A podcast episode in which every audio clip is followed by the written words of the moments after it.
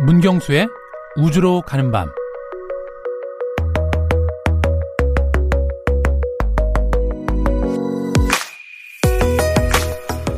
(1969년 7월 16일) 수요일 아침 플로리다주 케네디 우주센터에는 100만 명에 달하는 인파가 모여들었습니다. 인류 최초의 달 탐사 로켓의 발사를 보기 위해 모여든 사람들이었는데요. 역사적인 39A 발사대 위에 길이 111m, 무게 290만 킬로그램의 세턴 V 로켓이 카운트다운을 기다리고 있었습니다. 아폴로 11호가 발사된 지 50년이 지났는데요. 아폴로 11호를 대기권 밖으로 쏘아 올린 세턴 V 로켓은 여전히 현존하는 가장 큰 로켓이라고 하죠. 오전 9시 31분 51초 엔진이 점화되면서 로켓이 땅을 박차고 올라가던 그 순간 한 다섯 살 꼬마는 웅장한 로켓에 완전히 매료됩니다. 이제 중년의 나이에 접어든 그 꼬마는 어린 시절 자신을 매료시킨 세턴 V 로켓 엔진을 미래 세대에게 돌려주기 위한 원대한 계획을 세웁니다. 미션 아폴로 11호 엔진 인양 작전.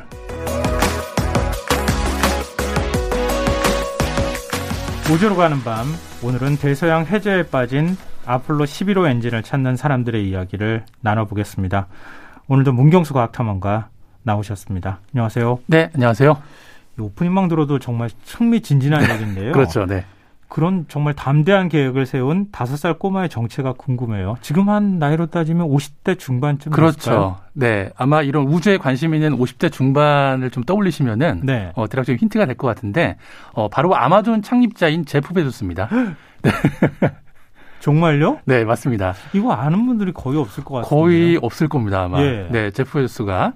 네, 제프 베조스가 다섯 살이던 그 1976년도에 그 아폴로 11호가 발사됐는데요. 어, 그가 이제 공식석상에서 이렇게 말을 했는데 다섯 살 어린아이 눈에도 그 로켓 발사가 엄청난 광경이었다라는 거죠. 음. 네, 그래서 그 이후로 과학과 기술을 바라보는 이 꼬마의 관점이 완전히 달라집니다. 자, 그런데 이런 관심이 소년기에 접어들면서 어, 미 국방부 연구소인 다르파에 근무하던 외할아버지의 영향으로 네. 예, 더 커지게 되고요. 네. 어, 그래서 이제 진로를 프린스턴 대학교 물리학과에 입학을 했는데 음. 어, 물리학을 공부하다가 양자역학 부분에서 한계를 느껴서 예. 아 이거는 내 길이 아닌 것 같다. 예, 그리고 나서 컴퓨터공학으로 이제 전과를 했죠. 음. 네, 그래서 이제 그 컴퓨터공학을 전공하고 나서 어, 정말 오늘날 세계 최대의 전자상거래 업체인 아마존을 창립하는 데 이르게 됩니다. 전 다섯 살 때 뭐 했나 이런 생각이 갑자기 드는데요.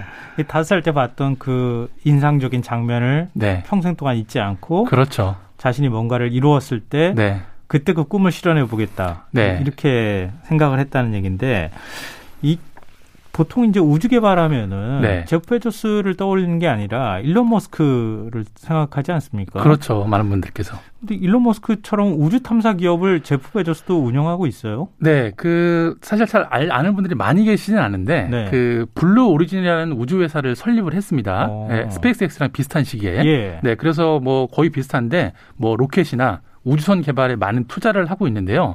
근데 아무래도 사업 영역이 이렇게 비슷하다 보니까 네. 이 일론 머스크랑 항상 비교를 당하고 있습니다. 예, 그래서 어쨌든 결과적으로 보면 어, 스페이스X가 이제 사업 추진이 훨씬 더 빠르긴 하지만 어, 제프 베조스도 어, 여전히 그 미국 텍사스주 그 서부 사막에 그 기지를 만들어 놓고서 음. 어, 계속 그 똑같은 기술 개발에 열을 올리고 있습니다. 근데 일론 머스크가 이렇게 성공한 거는 네. 천재이기 때문이기도 하지만 네. 제프 베조스가 있기 때문이기도 하다. 어, 그렇죠. 사실 그 뭔가 더 발전이 되려면 경쟁. 구도가 있어야 되는데 예. 예, 정말 확실한 억만장자 경쟁자가 있었다 보니까 음. 예, 아무래도 좀 그런 추진력을 더 얻었겠죠. 근데 제프 베조스가 뭐 괴짜인 건 알겠는데요. 네. 로켓 엔진에 매료된 이유가 뭐였을지 궁금해요. 네, 물론 그 꼬마 시절에 봤던 아폴로도 인상적이었을 텐데, 네. 어, 그가 이제 이렇게 얘기를 합니다. 어, F, F, 그, 세턴 V 로켓의 엔진을 F1 엔진이라고 부르는데요. 네. 어, 이 F1 엔진보다 더 심오한 공학적 결과물을 아직까지 자기는 찾아본 적이 없다는 겁니다. 음. 예, 그 배경이 뭐냐면, 어, 이 세턴 V 로켓이 발사를 하게 되면 2분 30초 만에 680톤의 연료를 안정적으로 다 소화해낸다는 거죠. 680톤의 연료를, 네, 한 치의 오차도 없이 2분 30초 만에 다 소비해 버린다. 그렇죠. 사람이 만든 그 인공적인 그 그 구조물이. 네. 예, 그리고 이제 그 F1 엔진 같은 경우에는 어 뭐 다들 아시겠지만 지금까지 설계된 것 중에서 가장 큰 로켓이고요. 네. 어 아폴로 프로젝트 기간 동안 65개의 엔진이 탑재됐었는데 어, 한 번도 실패한 적이 없습니다. 어. 예, 그만큼 견고하게 설계를 했다라는 거죠. 예, 그래서 어찌 보면 그 일반 사람들한테는 어, 고철 덩어리로 보일 수도 있지만 네. 어, 제프 빌스한테는 아폴로 계획을 실현시켰던 이 수천 명의 열정적인 엔지니어들을 어, 떠올릴 수 있는 그런 보물이라는 생각이 듭니다. 어, 참 얘기만 들어도 네. 한 사람의 그 가슴 속에 꿈을 어떻게 이렇게 품을 수 있나 그렇죠. 부럽기도 하고 그러네요. 네, 또 다른 분야로 갔는데도 불구하고 네. 또 이렇게 잊지 않고. 네. 자, 그럼 본격적으로 아폴로 11호 엔진 인양 프로젝트에 대해서 좀 알아보죠. 이 프로젝트는 근데 어떻게 시작이 된 건가요? 어, 일단 한 10년 전으로 좀 거슬러 올라갈 필요가 있는데요. 네. 그 제임스 카메론 감독도 아주 이제 탐험가로 유명한데 네. 이 제임스 카메론 감독이 어, 타이타닉호의 그 유물을 탐사를 수행을 했던 적이 있습니다. 예, 예. 네, 했는데 그때 제임스 카메론 감독과 같이 인양 작업을 했던 어, 콘 캐넌이라는 그 인양 전문가한테 전화가 한 통 걸려옵니다. 네. 네, 그러면서 하는 얘기가 대서양 해저에 있는 F1 엔진을 수거할 수 있냐라고 어. 누가 전해서 물어봤더라는 거예요. 네. 네. 근데 당연히 이 콘캐넌은 F1이라고 하니까 F1 레이싱카에 뭐 엔진을 수거하는 거 아닌가라고 싶어서 네. 황당하게 장난 전화 아닌가라고 어. 생각을 했는데 어, 알고 봤더니 그 세턴 V 로켓의 엔진이었고요. 어, 그리고 얘기를 듣고 나서 어, 우주 비행사를 우주로 데려갔던 이 로켓 엔진이라는 사실을 알고 나니까 이 프로젝트에 솔깃했고요. 음. 어, 그리고 그때까지는 제프 베조스가 전화를 건 게 아니고 네. 비서가 전화를 했다고 합니다. 아. 네, 근데 나중에 알고 봤더니 의뢰인이 또 억만장자 제프 베조스라고 하니까 네, 그냥 뛰어드는 거죠. 근데 세턴 V 로켓은 그 자체가 그렇게 크, 크지만 네. 엔진 크기는 그렇게 크지 않다고 하더라고요. 네. 근데 위치도 모르고 대서양 어느 지점에 떨어졌다고 하는 건데 사실 시간이 굉장히 많이 지났잖아요. 그렇죠. 네. 좌표를 찍어놓지도 않았을 것 같긴 한데. 네. 거의 사막에서 반을 찾기 같지 않았을까요? 네, 그래서 콩캐논이 그냥 전화로 기쁜 마음에 오케이는 했는데 네. 그 전화를 끊고 나고 보니까 너무 난해한 작업이라는 생각이 든 거예요. 그러니까 우리 보통 이제 배가 침몰한다 그러면 네. 바다는 워낙 깊고 네. 또 해류에 따라서 또 뭐 선박이 움직일 가능성도 그렇죠. 있고 네. 그렇기 때문에 보통 이제 선박을 찾을 때에도 네. 한 달이 걸린다, 두 달이 걸린다 맞습니다. 이렇게 하는데 이미 50년 정도 지난 세월이 지났는데 네. 그때 떨어진 엔진을 좀 찾아주십시오. 네. 성공 가능성이 거의 없는 도전을 무모한 도전을 하는 것 같다는 생각도 들어요. 네, 일단 그 콘캐논의 생각을 이렇게 했는데요. 어, 일단 그 타이타닉을 그 인양을 했던 경험이 있으니까 네. 비슷하게 생각을 했는데 아, 가만히 생각을 해보니까 타이타닉은 일단 크기가 큽니다. 어, 예, 네, 그렇죠. 네, 크기가 크고 이미 수많은 탐험가들이 그 타이타닉을 찾으려고 많은 그 경험들을 축적해 놨기 때문에 어, 아무래도 이제 위치에 대한 오차 범위가 적을 수밖에 없죠. 음. 네, 근데 F1 엔진을 찾는 일은 타이타닉호에 있는 보일러를 찾는 일이라고 생각이 된 거예요. 네. 네. 그래서 이제 어려움을 토로해서 이제 문의 끝에 나사에 문의를 해보니까 나사도 그때 단순히 그냥 F1 엔진은 소모품이니까 네. 그 위치 좌표를 정확히 뭐 추적하지는 않았다 그러더라고요. 아. 네. 그래서 고민 끝에 어 여러 가지 이제 방법들을 찾아보니까 어 수중 카메라로 그 해저를 뒤지는 거는 이건 말이 안 된다. 음. 네. 그래서 어 측면 음파 탐지 시스템이 탑재된 어 소형 그 물고기 모양의 잠수함을 만듭니다. 네네. 네. 그거를 두 대를 만들어서 어 2주 동안 24시간 내내 그 대성 해저 바닥 그 비슷 그 어, 나올 거라고 생각하는 대충 그, 여기에 떨어졌을 네, 것 같다. 네. 그 지역을 그렇죠. 잠수정으로 계속 그 탐사를 하고 다녔단 네, 말이에요. 탐색한 끝에 그 엔진처럼 보이는 인공물체 300여 개의 어떤 파편을 발견을 음. 하게 됩니다. 음. 네. 근데 그걸 다 하나하나씩 확인하는 작업이 그렇죠. 있었다는 거예요. 네네.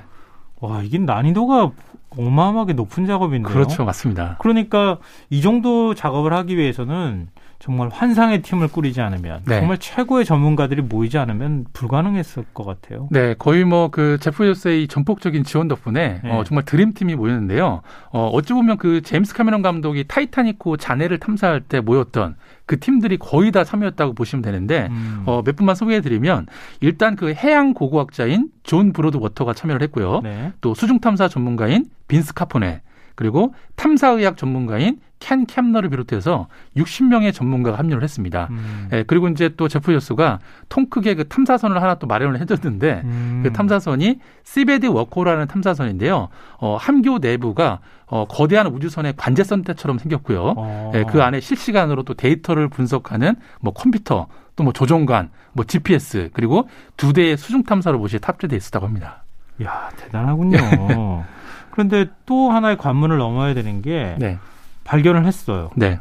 근데 이미 바닷물 때문에 부식이 굉장히 많이 진행이 되지 않았겠어요? 그렇죠. 그 진짜 아폴로 로켓인지 네. 아니면 다른 고철 덩어리인지 구분하기도 쉽지 않았을 것 같아요. 네, 그래서 앞서 그 발견된 300개의 물체도 이제 조사를 해보니까 네. 대부분 이제 뭐 그냥 엔진이나 전혀 관련 없는 네. 뭐 해저 쓰레기가 많이 있었고요.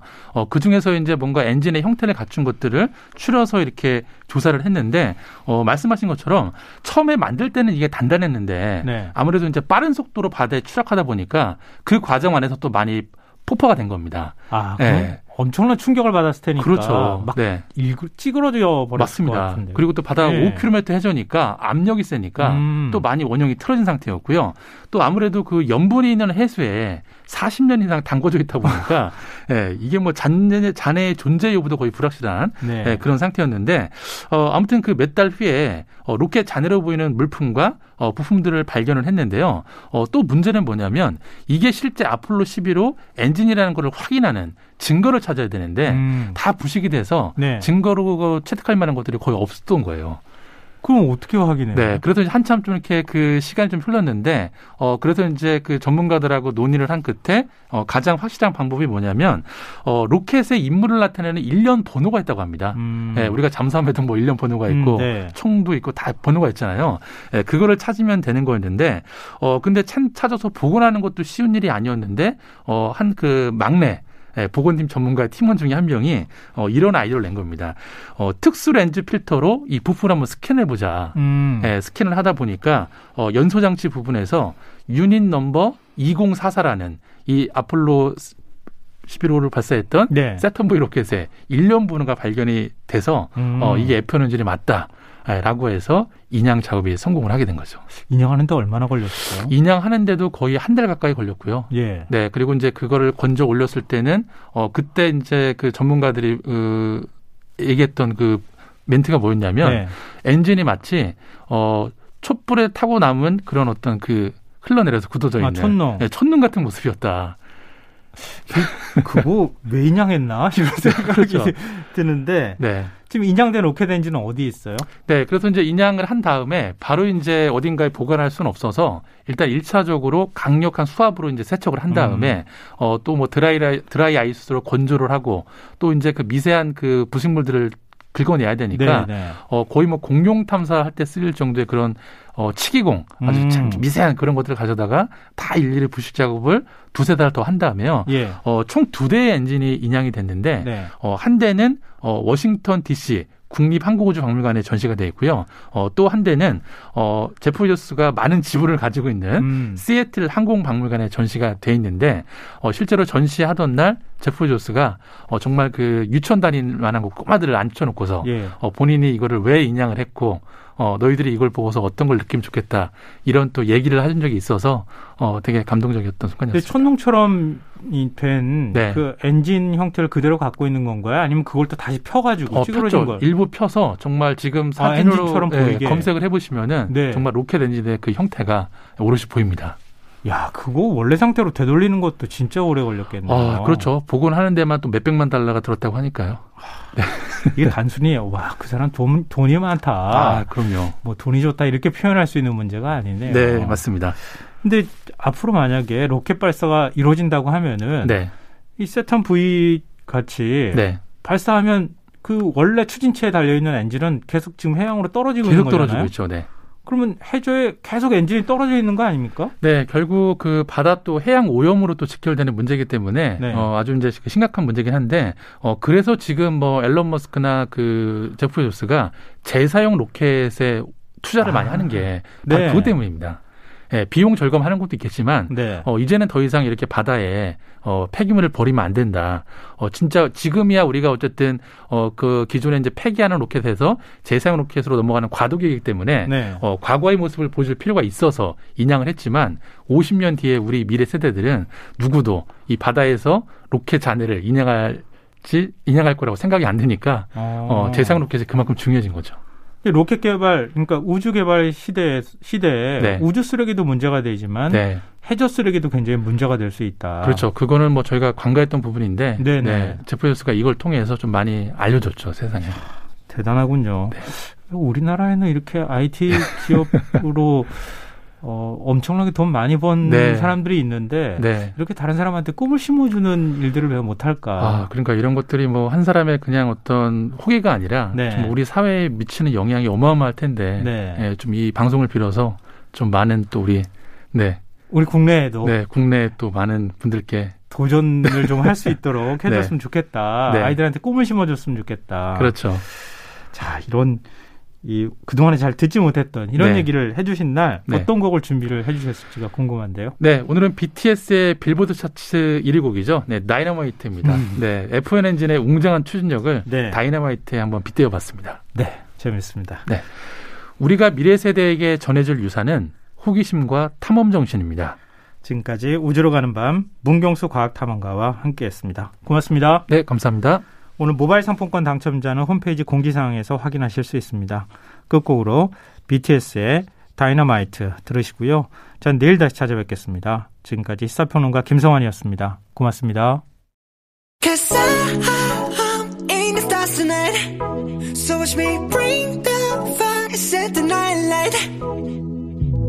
Shoes on, get up in the morning, cup of milk, let's rock and roll. Kink out, drum rolling on like a rolling stone. Sing song when I'm walking home, jump up to the top of the LeBron. Ding dong, call me on my phone, nice tea, and I'll get my ping pong. Huh. This is dead heavy.